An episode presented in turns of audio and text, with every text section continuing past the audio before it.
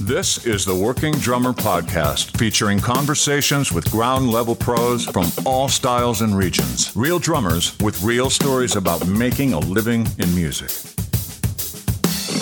Hey everyone, this is Matthew Kraus, and you are listening to the podcast Working Drummer. Today, my guest is drummer Jonathan Ginger Hamilton. Hailing from southeast London, born into the church and coming into a gospel background, is where Ginger developed his passion for music. He began to build a name for himself in the gospel industry, holding down the rhythm for top artists from the age of 14. He made his debut into the mainstream pop music scene at the age of 18, and has since then has become one of the most sought after musicians of this time. Since 2020, Jonathan and his wife call Nashville, Tennessee their home. And also since 2017, Jonathan has been the drummer for Sam Smith. Previous artists he's worked with include Westlife, Leona Lewis, Jessie J, Olly Murs, JLS, and Boy George. If you want to support the podcast, you can join our Patreon page at patreon.com slash working drummer. For as little as a dollar a month, you can have access to all our educational content. In recent weeks, we've been adding quite a bit of content.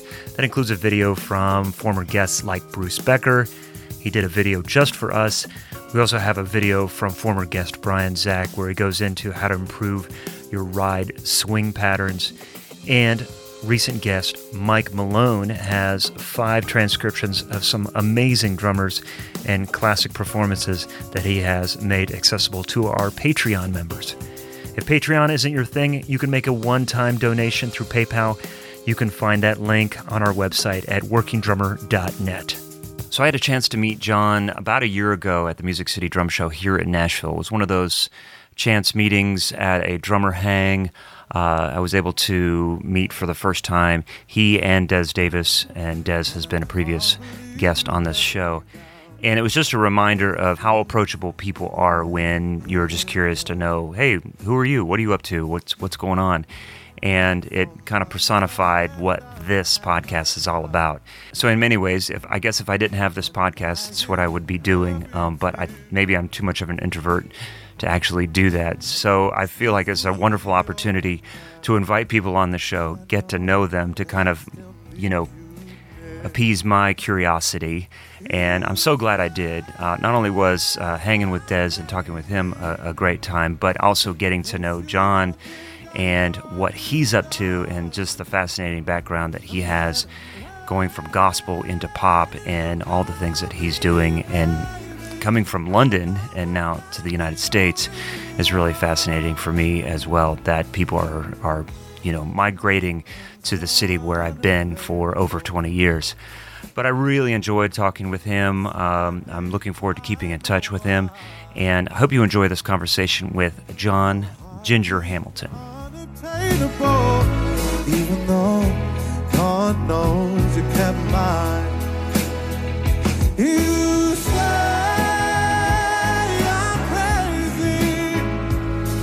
Cause you don't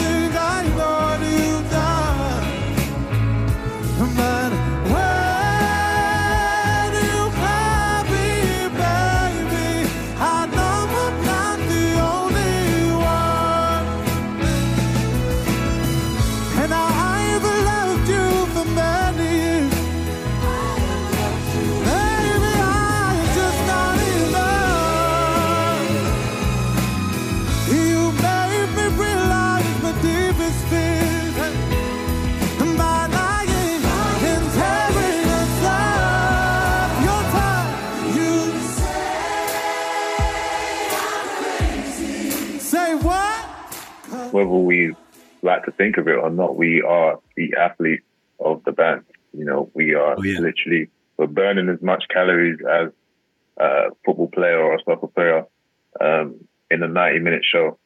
We're burning as much calories um, and we're exerting as much energy. And like this, this movement is a lot on our shoulders. Um, you know, being on the kick pedal, it activates our hips. And like we heard at the, um, the clinic, all the different muscles and joints that are activated when we play. Um, it's it's a lot more than our other bandmates um, yeah. have to deal with.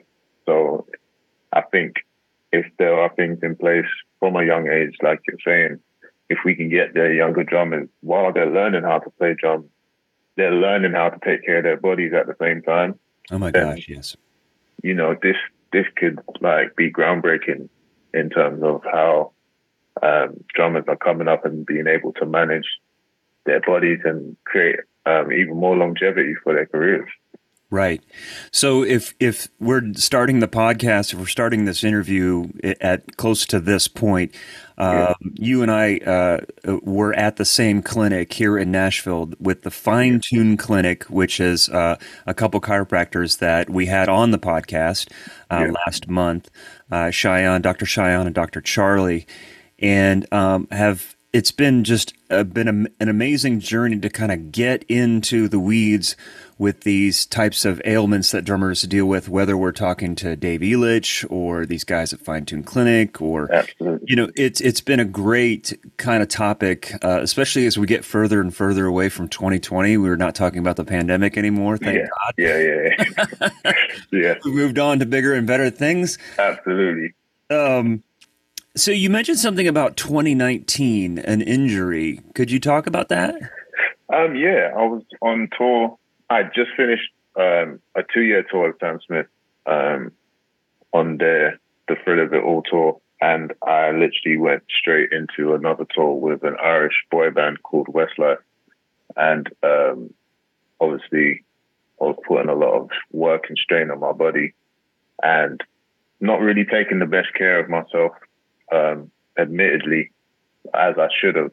Um, I mean, by the end of the Sam tour, I was working out a lot, but I kind of stopped going into this uh, Lab tour because it was just a lot. And maybe should have kept on working out and conditioning my body to handle the workload, but um, I was tired and I just wasn't really looking after myself like the way I should have.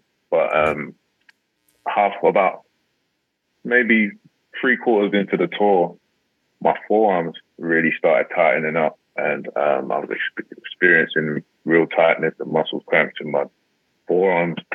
And um, like there was a show where I was literally playing, and my hands started opening up.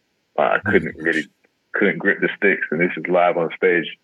So of course, my you know you get anxiety when stuff like that happens, and it affects you even more. Yes. So um, it's it's kind of been a um, an injury that I've been trying to get to the root of, and I feel like I'm getting to the root of. Um, I feel like it stems from my neck um, and the nerves running down into my forearm.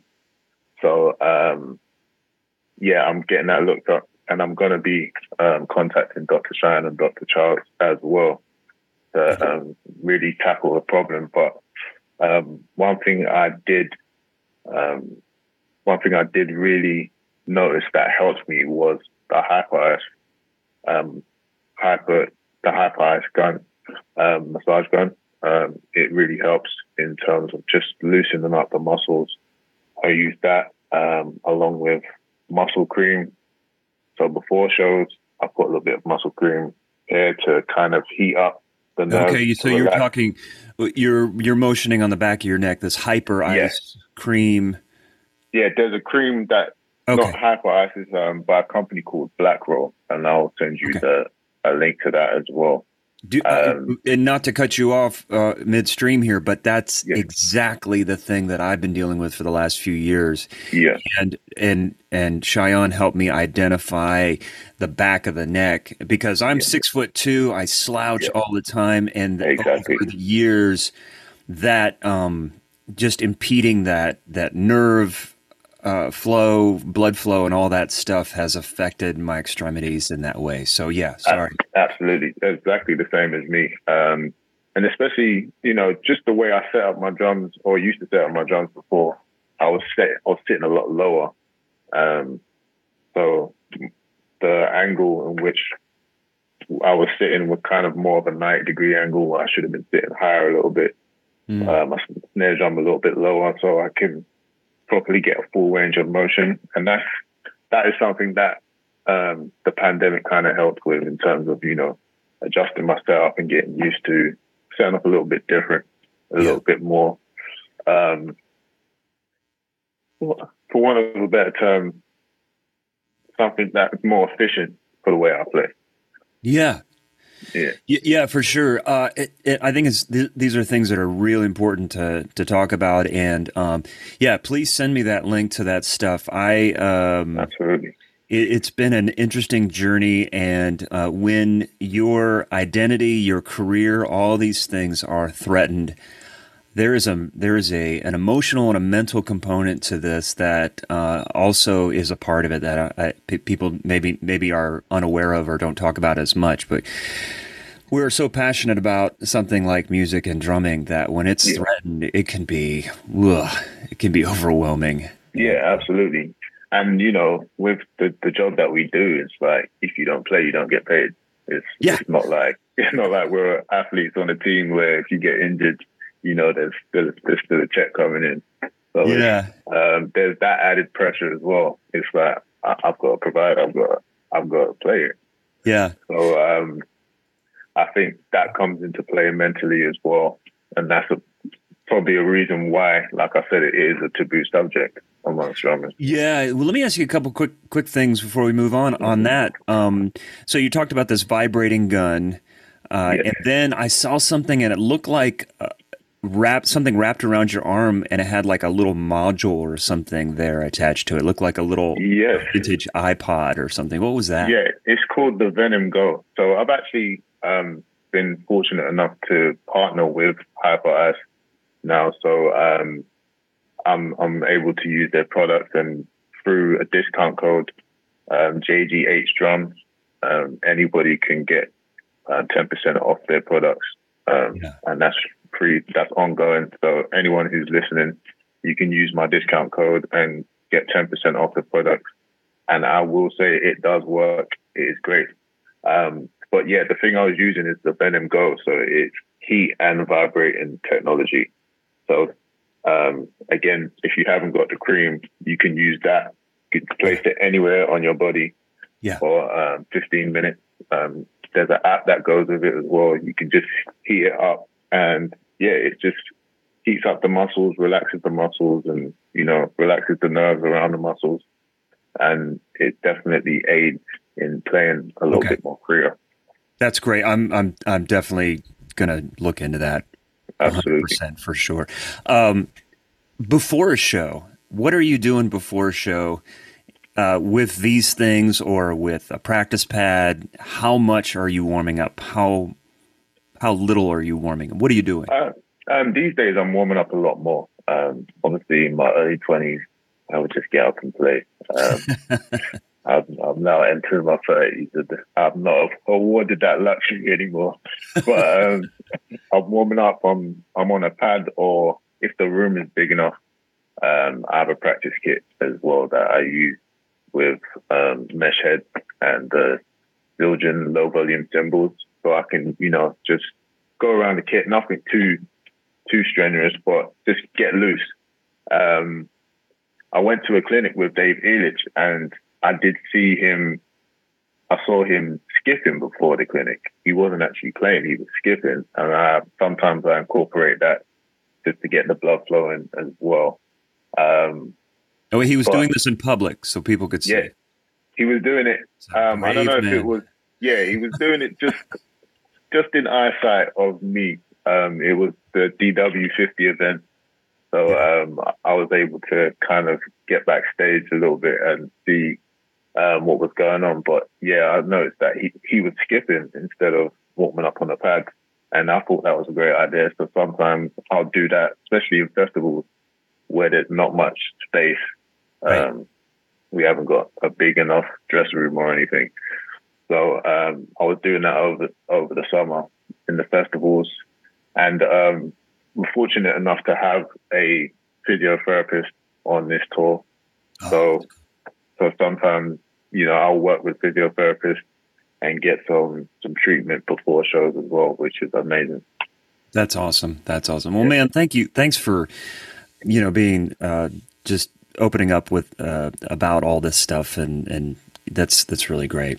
That's Absolutely. Great. I mean, I've been wanting to for a while, and I'm I'm glad um, I'm able to do it on this platform. Actually, mm-hmm. Yeah. Yeah, man. Yeah. Um, let me ask you, dude. Uh, it, in my research, I didn't come across any answers on where the name Ginger came from. Oh yeah, so Ginger is a nickname I picked up in school.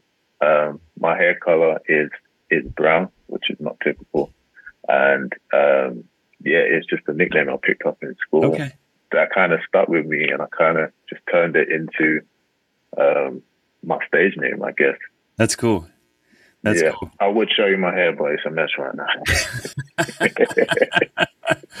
you're in Toronto right now, and um, but you're living in Nashville. I am indeed. And that's that's where uh, we first met, like over a year, a little over a year ago. Um, yeah. I've been here for a while, but well, tell me about when you moved to Nashville and what's been your impression. Um, we moved to Nashville, my wife and I, um, literally a week before the pandemic started. So oh, I remember um, you telling me that. Yeah. Yeah. So um, it was definitely not what we expected because we basically moved straight into the house to stay in the house for two years. But um, now coming out of the pandemic and being around Nashville a lot more, um, I love it. Um, we was in Cleveland, Ohio before, which was great, but it wasn't enough music for us. With uh, my wife is a vocalist. Yeah, um, she's working. Um, she's amazing, by the way. Um, and you know, we both wanted to be around a little bit more industry when we're not touring, and you know, have the opportunity to be able to work. You know, when we're at our home base, and Nashville has definitely afforded both of us that opportunity. And um, just meeting people around Nashville, it's, it's been great. You know, um, I've still got a, a lot more um, outings to get out, and you know, I need to get out a little bit more and kind yeah. of meet people, especially when I get back off tour. But um, from what I've seen of Nashville, um, it's lovely. The people are friendly, and um, the music is great. Um, big, obviously, big country influence, which is a music music genre that I am a fan of, and that um, I'm definitely interested in. Yeah. So um, just hearing that side of of musicality as well is is fantastic, and it's really opened yeah. up my head. I think it's been interesting. So I've been here for 23 years, but I'm I'm originally from Columbus, Ohio. Okay. And um, you know, like Cleveland and so many other places around the world, uh, there's just incredible musicians to learn from and grow from, and a lot of these places have like maybe a genre that they really excel at, and yeah. uh, you know, like jazz and punk was really big in Columbus. You know, yeah. a little bit of reggae, uh, ironically, in in yeah. Columbus. But um, not being familiar with country music, uh, or being a fan necessarily, it's been a uh, wonderful discovery to find out how much music and musicality there is in a genre that you may not be as interested in, and that kind of like Absolutely. rings true about many other genres. That, and it, it's kind of you know reminds me to be open minded always. Uh, so and, and you're man, you're coming to Nashville at a really wonderful time. There's yeah. a lot of people from around the world that are coming here and bringing their thing to it and yeah. their influences. So, although country is still, you know, at its core, a part of a big part of this industry, there's so many other things about it um, that is that have been great, and hopefully that is to your benefit and to your wife's benefit. Absolutely, sure. absolutely. Did you grow up in London? I did. Um, okay. London born and bred. Um, and I spent basically my whole life in London until I got married in 2017. So um, yeah, grew up playing in church, um, in like the local gospel scene in the UK, and then transitioned into pop music at the age of 18, and um, yeah, working in pop in the UK pop industry from the age of 18 up until this day. Yeah, yeah. Uh, it. I think it. It really shows how naive I am. But I just I, the idea of gospel and gospel music being a thing in England was a bit of a surprise to me. Yeah, of course. Um, is that a common thing? I mean, for people um, to think. Yeah, it is actually. Okay. Um, when people people. Um, this is my confession. People don't really associate. no, it's fine. People don't really associate gospel music. Obviously, they associate it heavily with America, which is its origin. But um, gospel music is very much worldwide and um, has influenced the world. So, you know, that's the music that we, um, as churchgoers like of Caribbean and African descent in the UK, um, that's the music we gravitate to because it's uh, available on the worldwide market. Yeah. Um, obviously, there are, you know, our Caribbean influences and there's heavy African influences um, in the UK gospel industry. But um, yeah, at its core, we definitely, especially growing up for me in the 90s and the early 2000s, um, definitely we took our cues from American gospel music and still to, and still do to this day. Yeah, I mean, as you, you mentioned that that influence and like Caribbean and and and African more so than the U.S. gospel music. Are um, you hearing it alongside alongside it? So okay. obviously, um, in the UK, a lot of uh, the black people came from the Caribbean or they come from Africa. So, um, like, and you know, I'm first generation British. My dad is from the Caribbean. Uh, so, you know, um, there's still a heavy amount of influences from those countries um, in the music, in the gospel music. So there'll okay. be, you know, gospel with reggae. Um, you know, there's a high or things yeah, like so, that. all of that. Yeah, yeah. Afro beats. Um, it's it's very much influenced in the gospel music in the UK. That's I love that. That's amazing. Yeah. Okay, that's that's awesome. Um, is there anything unique that you learned about music or drumming in the church that you have found invaluable in your professional life now in the pop world? Like something that you learned in church that you're like, wow, if I didn't grow up in the church and do this, uh, I wouldn't have this skill. Yeah, I think um, it's definitely uh, that is a big part. Just mm. um, I was playing in church from I was three, four years old. So you know, being able to be afforded that um, opportunity to develop my feel and to develop, you know, relying and looking at bandmates and you know, obviously pop is regimented, but things can happen. So you know, yes. to be able to communicate and you know, like with your bandmates and get on one page um, some of those things are invaluable. And, you know, like I said, with UK music, um, there's a lot of influences. So playing different styles, um, mm-hmm. definitely that was something I was able to do from a very young age. That's amazing. Yeah, I mean, it, that learning like Latin, different types of Latin styles and Afro-Cuban styles exactly. is just such an, uh, an amazing thing to discover as as a young drummer. And um, not only is does it challenge you in like independence ways and groove yes. ways, but it's also super fun, and you exactly. can do it by yourself. And there's yep. that you know that element of it. I love that. Absolutely. I asked Des Davis this question in some form. How does your faith inform you in the way you navigate the industry? Um, Des is my guy, by the way. Um, um, yeah, faith definitely is is an integral part. It's the most important part of my life period. So taking that into uh, my career and how I navigate the industry um, I know that obviously my gift comes from God first of all, and um, it it just gives me a certain level of gratitude every time I play now. You know, it's just knowing that I'm afforded this career uh, through the gift that God gave me.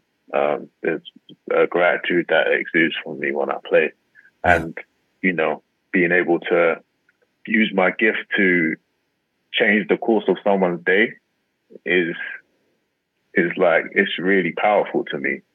So I take that into account when I play. Um, you know, if I can look outside, and look out into the crowd, and someone is nodding their head and they're dancing because of what I'm doing, you know, yeah. that that is, you know, it's a spiritual experience, uh, whether they they know it or not.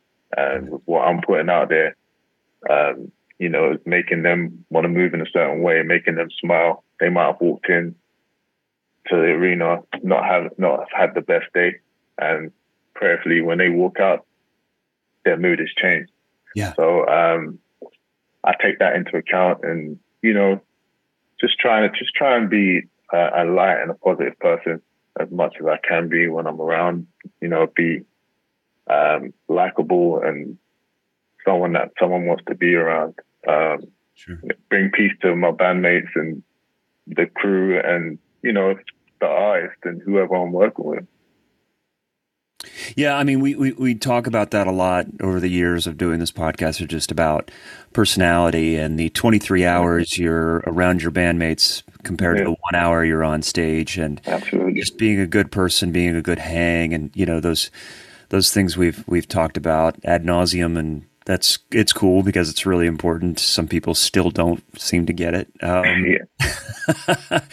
um, but also, I, I guess um, I'm also curious to know as you know people discover your talent and discover your playing and want to work with you how maybe you have to decide whether or not to put yourself in certain situations that um, don't align with your values.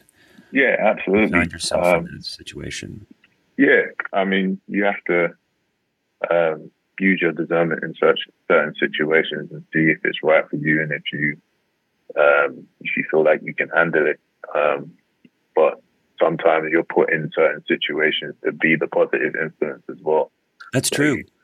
So um, you have to take that into account as well, and you know, I know if you're ready for that and ready for that responsibility to be the yeah. positive influence as well. Yeah.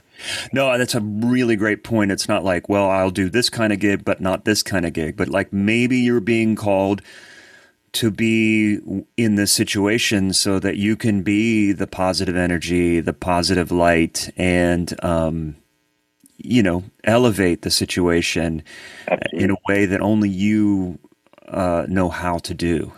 Absolutely. Yeah. Yeah. Make it better. Yeah. That's yeah. awesome, man through your actions.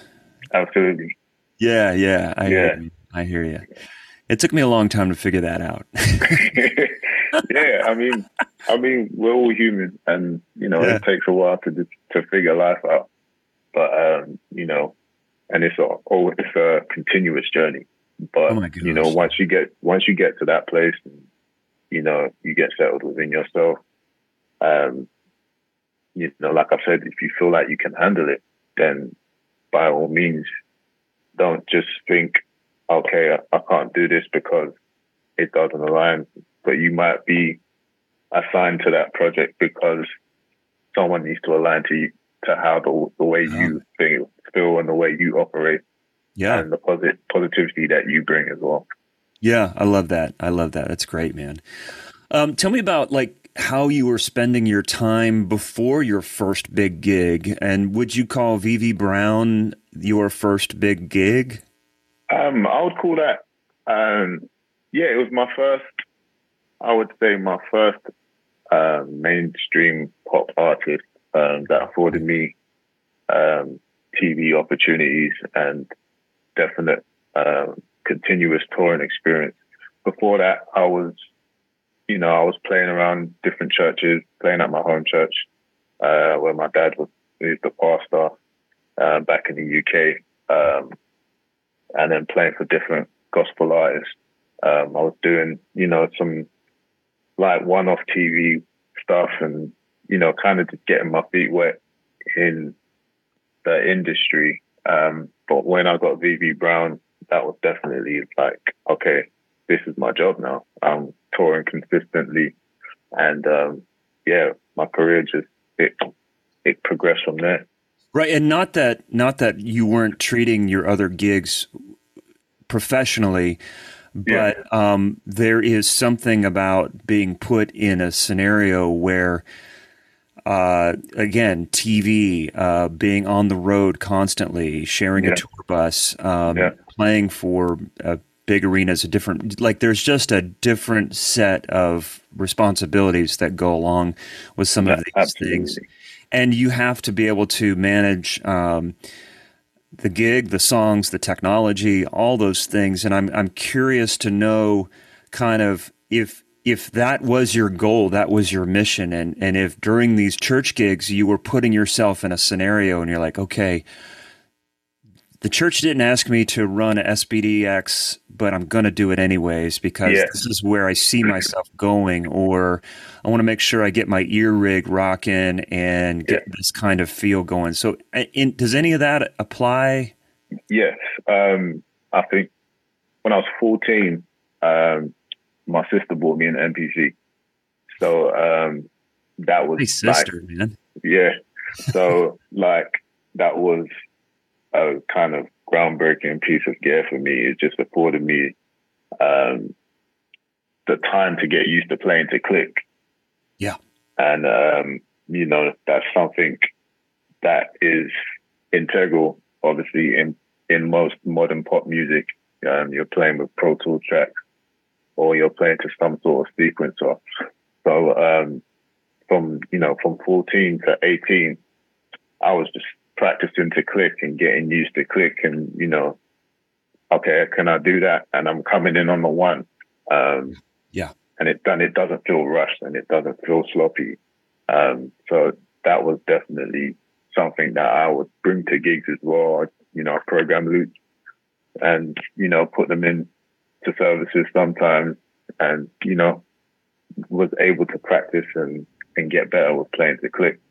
And yeah, this is a, that was something that I definitely saw myself doing. Once mm-hmm. I figured out I could do this as a job, I was like, yeah, you know, okay, so I got to learn how to play to click. And I remember the first time I did it, um, I was shaky. So I was like, okay, this is something I have to practice. So yeah. yeah.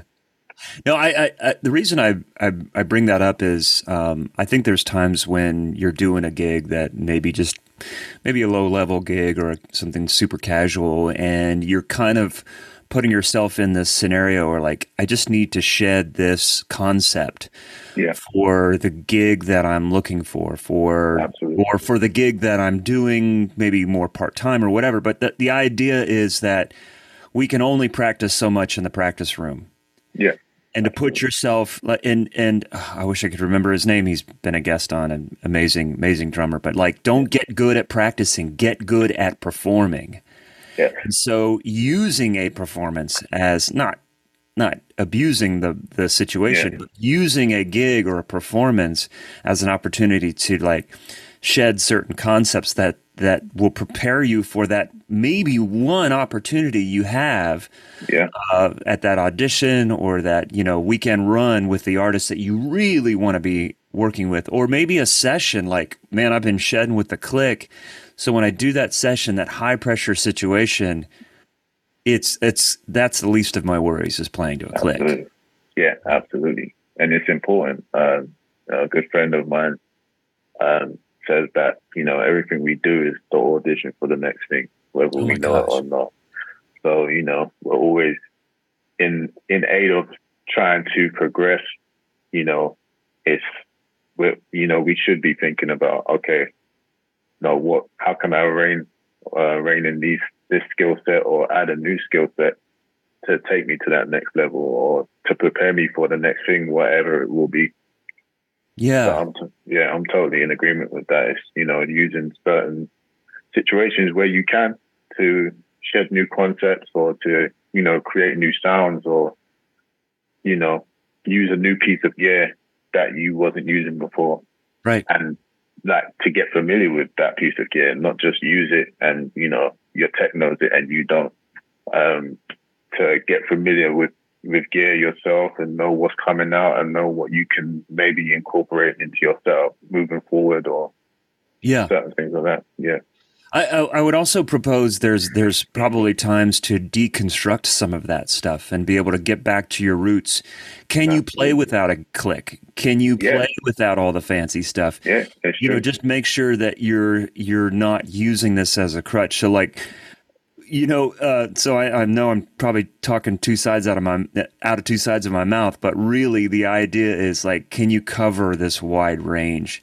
Um, because even though, um, you know, maybe somebody's got a, a really great big arena gig, yeah. they still are going to do other kinds of gigs and it's going to require really shitty backline or absolutely or and and those gigs you know like they're actually great you know they, they yeah. humble you yeah. Uh, so to speak but you know it kind of does bring you back to why you started playing in the first place as well almost a year ago i did a gig and it was like I'm used to running ears on almost everything, even local gigs. I'm running ears yeah. and got really nice mixes and stuff. And then yeah. I played a club and there's just like a couple little wedges out in the front of the singers. And I my cymbals were too loud, my snare was tuned too loud, everything. It took me like half the gig to adjust. I'm like, what am I doing? Like yeah. you have to like know how to play to these different rooms. Absolutely and and and kind of just it could be just like getting your head in the right space but that was yeah. a really good reminder uh, and once i made that adjustment it was a lot of fun and yeah. I, I, was able to like rediscover over time uh, sometimes these nuances and musicality that you play when you don't have all the bells and whistles Absolutely. at your disposal you know yeah literally um we was in Montreux for the Montreux Jazz Festival, and um, the band just got up for the jam night and just playing, just playing freely without the pick. I was like, okay, I can do a little bit more here, and I can, you know, accentuate, like raise my ghost notes a little bit here. But it was a smaller room, so I'm like, okay, I can't play like I'm playing out in an arena, so I've got to work, like think about my dynamics as well. So just certain situations like that, even if it was for like you know, 10, 15 minutes at jam night, it reactivates your brain in a different way. Yeah, yeah, yeah. It's it's really amazing, and and we see these players that really just do such a wonderful job on these tours and and and large arena tours and stuff like that. But uh, can they play small rooms? You know, yeah. can they play those jams and different things yeah. like that? Yeah, yeah, and it's it's it's it is, it is an adjustment. Uh. Even playing locally in Nashville a couple of times, but I have um, thinking about that because I'm used to just, you know, I'm playing for the person at the back of the room, but the person at the back of the room is a lot closer in smaller rooms. yeah, so uh, you got to think about that. So Sam Smith, holy shit, that's what a great gig, man! Yeah. Um, and you've been doing it for a while, haven't you? Yeah, um, I'm entering my sixth year. Well, I'm finishing the sixth year. Um, in this month actually entering the seventh year. So uh, yeah, it's been a blessing to be on a gig of this size for this long.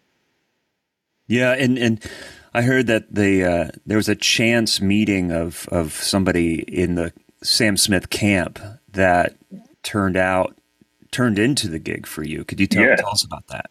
Yeah, literally, I was um, I just got married. I was finishing up a tour with a UK artist named Olly Murs and um, we were doing some summer dates, and I was literally on the day off. I was on the way to get a tattoo, um, and the way the trains were working, there was a delay, so I got off the train, and I met the MD at the station when I was walking to get another train.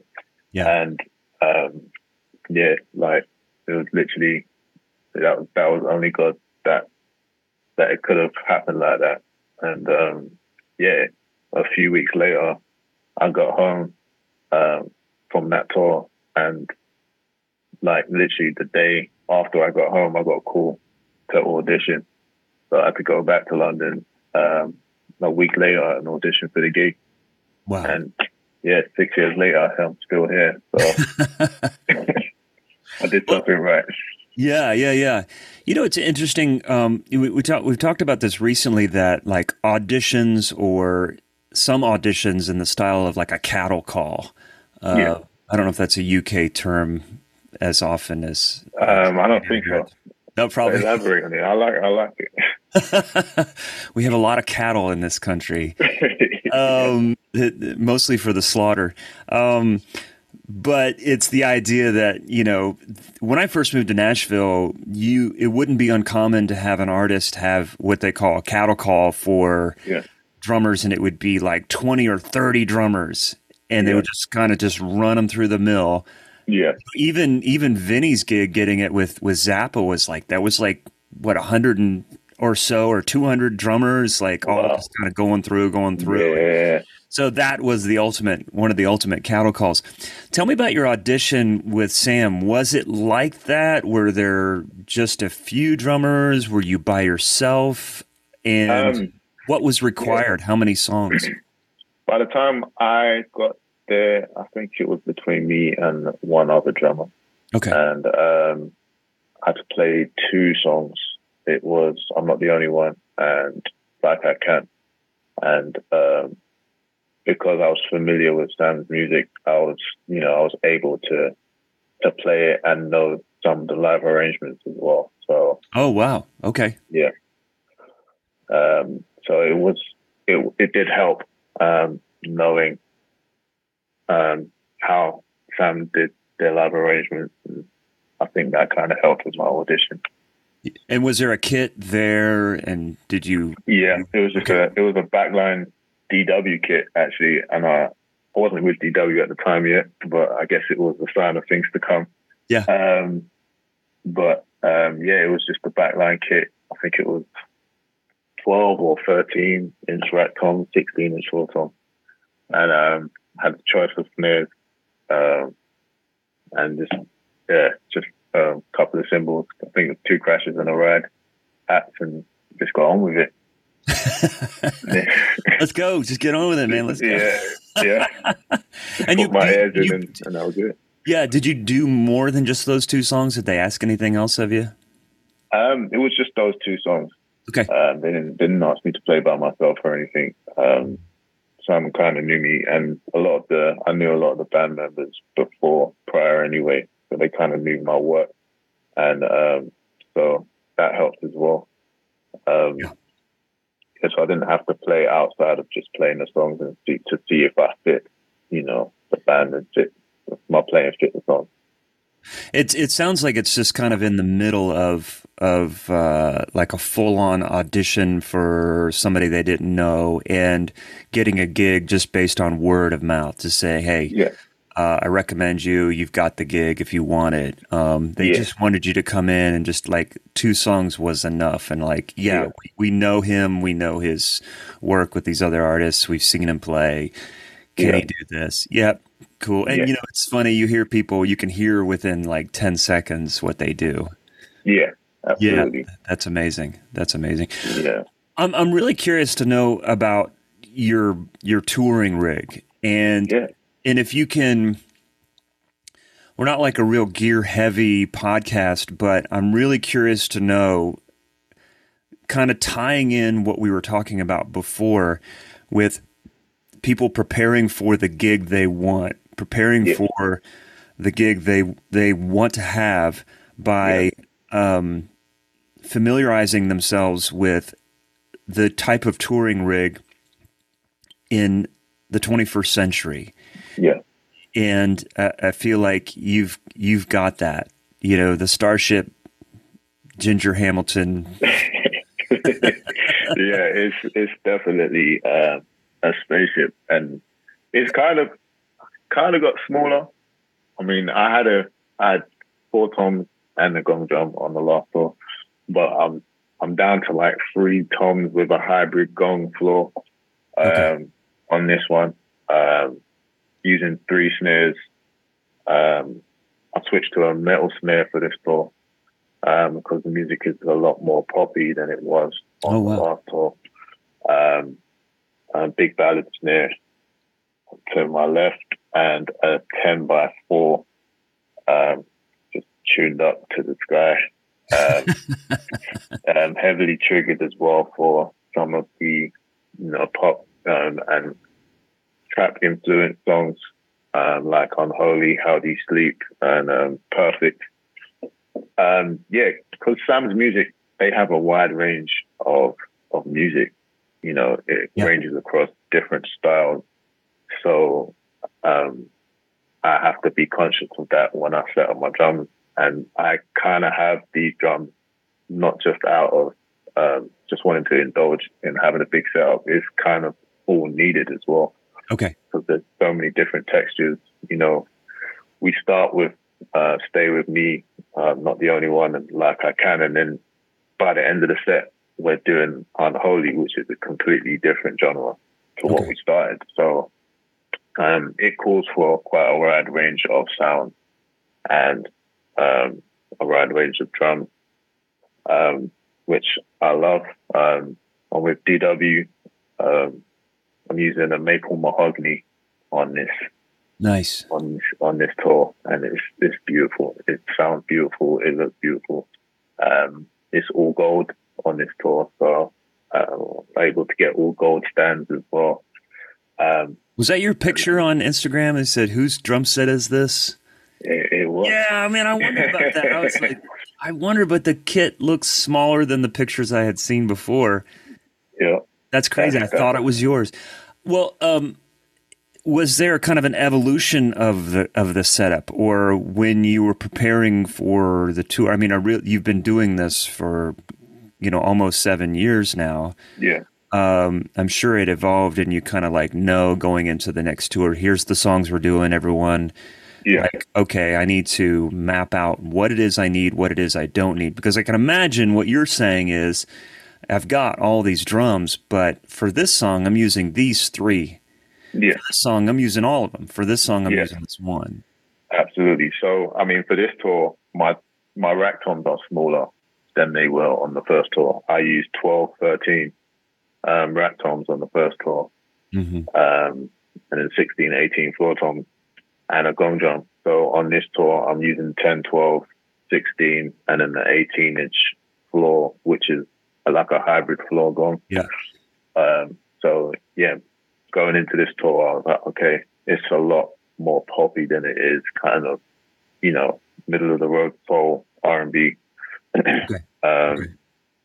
So it called for higher drums. It called for a different skin as well. I went from from using the black suede emperors on my toms. I'm now using the color tone emperors. Um, they're a bit brighter. Mm-hmm. So um, yeah, everything's a little bit brighter on the tour. These okay. are my cymbals. I'm using you know a customs as my main crash. Um, you know, and I was using K customs before. Oh, okay. So yeah, everything's just a bit more brighter. I Have to cut through and makes it a little bit more. Where does that decision come into play? Like, is that just you deciding that? Is that with in tandem with an MD or your tech, or? Yeah, I think it's in tandem with. Um, it's.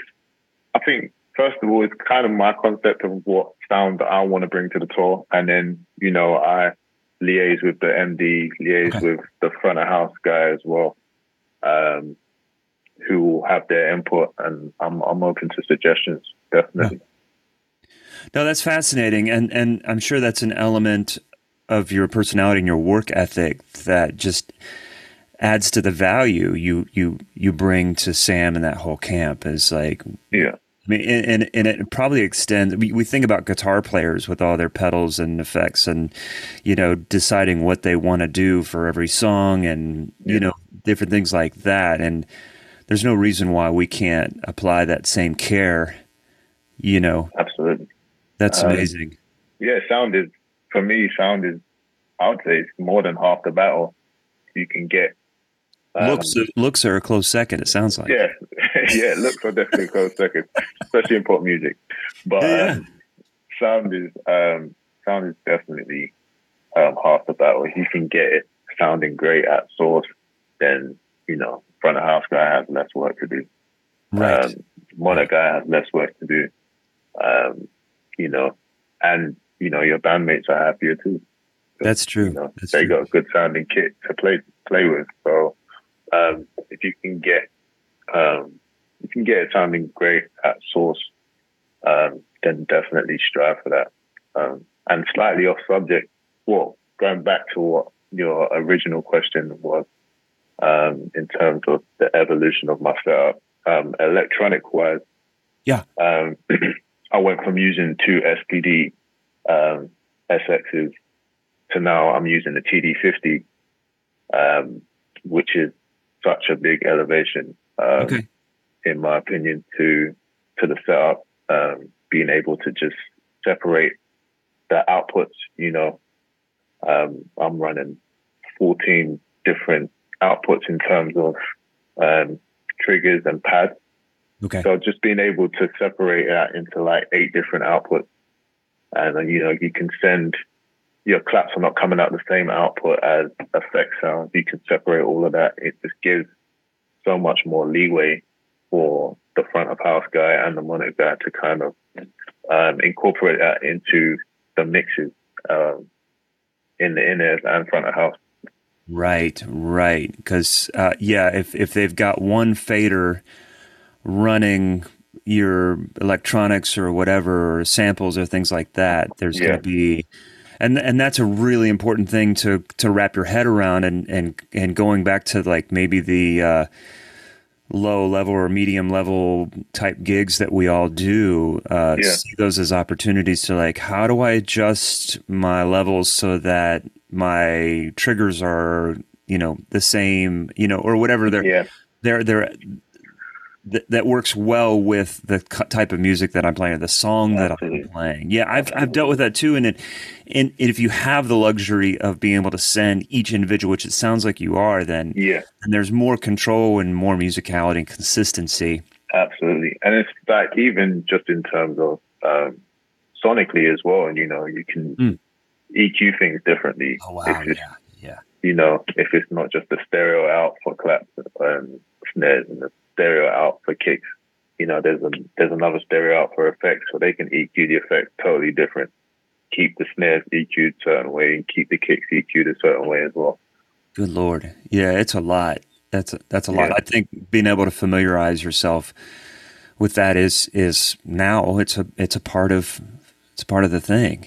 You know, Absolutely. you got you got to know how to do that. Yeah, yeah, it's just as important as as as everything else, and uh, it's so funny because I work with people that will have maybe three songs out of 12 or 15 that have tracks or something yeah. like that and which is great but it's always this uh, struggle with how do we run this so that the tracks just don't, don't just don't come out screaming yeah. on these three songs and everybody's going to be like whoa you you want to make it so it like it elevates the song but it's not distracting in the mix. Yeah, yeah, um, yeah. I remember doing a tour like that with um, Lianne La and um, you know the tracks were coming in and out. It was like only tracks in the chorus, or you know the verses were totally live just with click, and so there are certain situations that you know you have to find that that balance yeah. in terms of you know let's keep it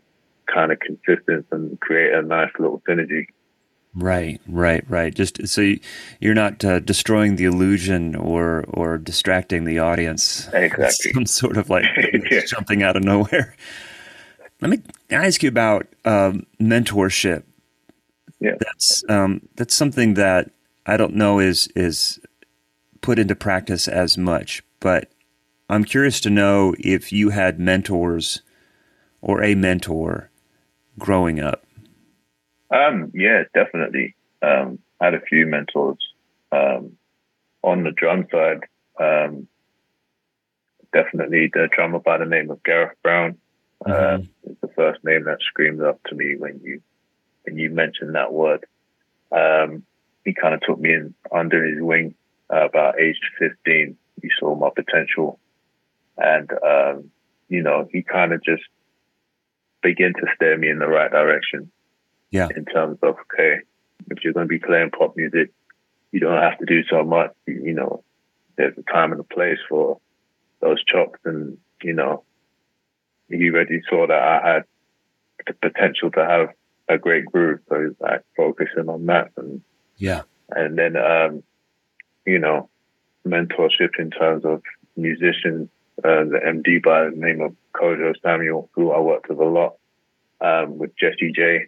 Um, you know, someone that I'm, you know, still in contact with this, to this day in terms of like just focusing on like the sonic side of music and, you know, like I was saying, in terms of electronics and making sure things are EQ'd and knowing my gear, reading the manual, not just getting the gear and just trying to figure it out in rehearsal. Read the manual before you get to rehearsal, know the gear.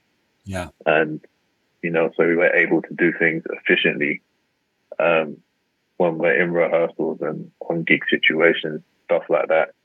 Um, I was able to learn working with him and, and being under his mentorship. So, um, you know, those are, um, those are the two names um, that scream at me when yeah.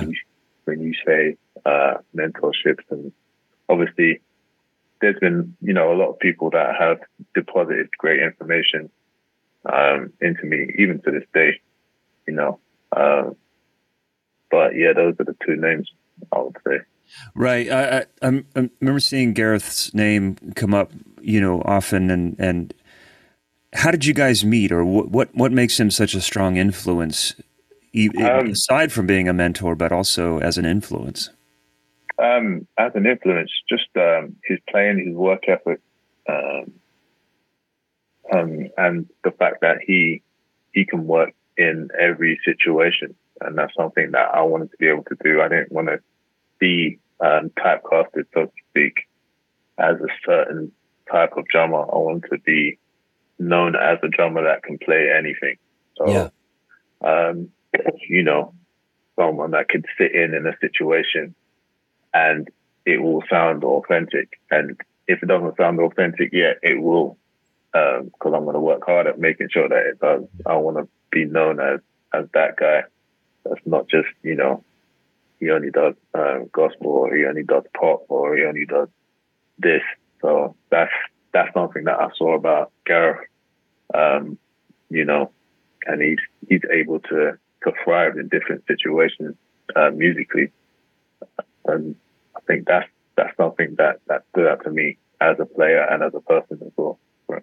I wonder if living in Nashville is going to you know, if those opportunities are going to be presented to just kind of be able to play outside of what people know you as. Yeah, absolutely. You know, um, yeah, through, I mean, through Des, um, I was able to, to do the, the CMT crossroads with Mickey Guyton. Uh, yeah, I saw that. Yeah. And, you know, just being able to sit in on a country situation and mm-hmm. kind of play that music, um, yeah, it's great. It's something that that I would love to explore um, at a deeper level, definitely. And, and it's interesting. I did yeah. it justice. well, I don't know if there's that much adjust. I mean, you know, like modern country in a sense. Yeah. There's a lot of, you know, pop elements to it. Absolutely. sure, you know. Yeah. There's been some other projects you've worked on, uh, whether yeah. it was a clothing line, um, a, a writer program, stuff like that. How, are you still working on that stuff? What's going on with yes, that?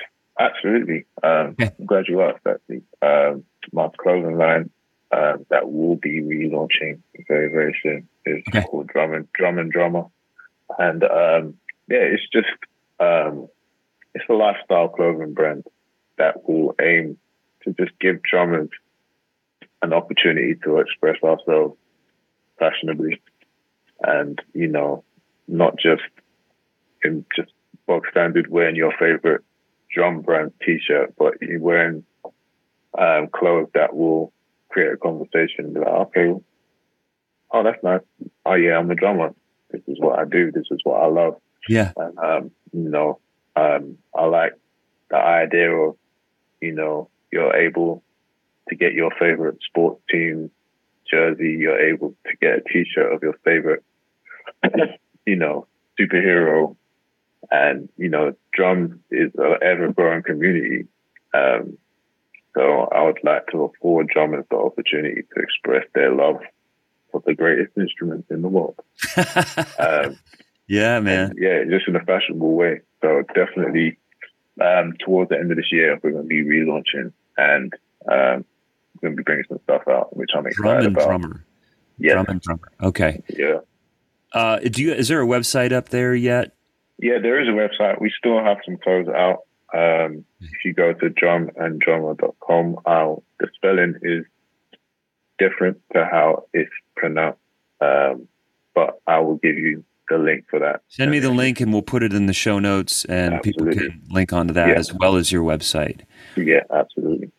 And then and then you had this digital rider. Yeah, so part of um, part of drum and drummer, you know, just being able to have your your drum rider um, digitally um, with pictures uh, and an itemized breakdown of your gear. Um, we're able to provide that, so you know you can give it to your tech, um, or you can give it to a backline company to show them exactly what you want and yeah. exactly where you want things and uh, exactly how you want things to look. So if you you know if you work for a band that you know you know you want a black drum kit most of the time, you can specify that on the rider, um, and that will be something that hopefully the backline company will listen to, right. and um, you know, and yeah, it just leaves less guesswork for you know if you have a drum tech, they can see okay, they want these things placed here, and then it's less guesswork for them, and less fine tuning for the drummer. Yeah, and I've seen these writers, They're they're just they're so detailed and brilliant as far yeah, as like giving you. you the cons, giving you giving anybody the idea of exactly what they want. The brand is showing, the color yeah. is showing, all those things. Exactly. Yeah, and it's it's been great. Um, I've been able to do some for some fantastic drummers, Terrence Clark, um, He's a Trevor hack. Lawrence. Yeah, um, Trevor Lawrence. I was able to do one for his Super Bowl setup, which was crazy. Oh, cool. Um, Garrison Brown as well, who plays for Alicia Keys. Uh-huh. I was able to do one for his setup. So um, yeah, it's been great. And um, yeah, I've been able to do one for um, Howard Brown as well, who works with Maverick City Music. So mm-hmm. some some some of my good friends and you know some big names in the industry have supported me, which has been great. Yeah. What's the rest of your tour like right now? What's it look like? Um, the rest of the tour, so we're like you said, we're in Toronto right now. Um, kind of finishing up the East Coast. Um, we're going to move into the Central. We're going into uh, uh, we do Toronto, Montreal, then we head down to Chicago, um, going into like Utah and Minnesota, um, and then we head west um, we finish up the US leg in September, mm. mid September, and then we head to Asia and Australia oh uh, for the end of the year. Um, so, yeah, I think um, early November we finish up for the year. Okay. Holy yeah. cow, man. Well, be safe. You're in one of my favorite spots. I love Canada. Yeah. And are you I'm playing out west in Canada, like British Columbia, anywhere? Do you know? Uh, we're in Vancouver. Yeah Yeah. So I don't know if it's one or two nights in Vancouver, but we'll definitely be in Vancouver. Okay. Like, um, later on this month. Yeah. I hope you get a chance to get out and just breathe the air. Yeah, absolutely. Yeah, it's it's amazing. Man, Jon, thank you so much uh, for hanging with us and, and talking. It's it's been a pleasure, and, and I'm I'm glad you're in town. Uh, I am, man. Oh, I hope to see you. So, yeah, hope to see you soon. Um, let's meet for a coffee when I get back. That would be amazing. That would be amazing. Maybe we'll rope Des into that. Uh, we keep yeah. to do that too. Yeah. So. Well, me and Des can take you to a Caribbean spot that we go to. He mentioned that. You, you gotta try it. Man. It's okay. Uh, man, that would be amazing. It would be on, on on me, man. On me. Yeah. Ah. You know. yes, sir. All right. I'm gonna let you go. Be well. All right, my guy. Have a good Take day. Care. Thank All you right. for having me. Sure, man. We'll see you. Take care. Bye. Bye. So there you go. My conversation with Jon Ginger Hamilton. If you find out that Sam Smith is coming close to you, I would encourage you to go check them out. Uh, Jon is just an amazing player and would just be so great to see live. But uh, we so appreciate him just sharing his story with us and you know, best of luck for his time here in Nashville. I think he'll do great. Stay tuned next week for Zach Albetta's interview with Mike Dillon. Mike is primarily a vibraphonist, but also a drummer and percussionist who's toured with Ani DiFranco, Les Claypool. He splits his time between Kansas City and New Orleans and has played with so many different people, including Johnny Vidacovich. Zach uh, describes him as a bit of a mad scientist. So I'm really looking forward to checking that out, and I encourage you to do the same. But for now, everyone, thanks so much for listening and to keep in touch and hope to see you around. Bye bye.